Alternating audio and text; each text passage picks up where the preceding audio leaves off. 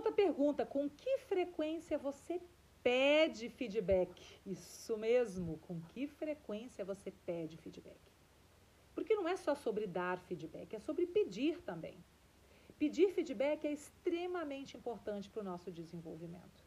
Quando você ouve alguém da sua equipe falar como essa pessoa se sente em relação a você, o que ela percebe em você que tem que ser ajustado e evoluído, você terá a oportunidade de crescer, de trabalhar em itens comportamentais ou aprendizados que você tem que ganhar, que podem ser fatores-chave para você acertar naquilo que você tem que ajustar como gestor.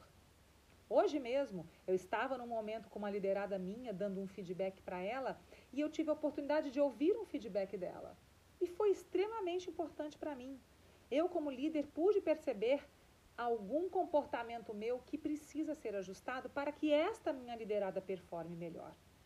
Porque o comportamento dos nossos liderados falam muito sobre nós como líderes. Qual foi a última vez que você pediu feedback? Ou quando alguém te dá um feedback, como você reage a ele? Será que você demonstra abertura para que essa pessoa tenha vontade de falar mais vezes? Reflete sobre isso. É preciso humildade, é preciso saber escutar, porque o feedback pode transformar a sua liderança, pode transformar a sua forma de gerir. Então, não perca essa oportunidade.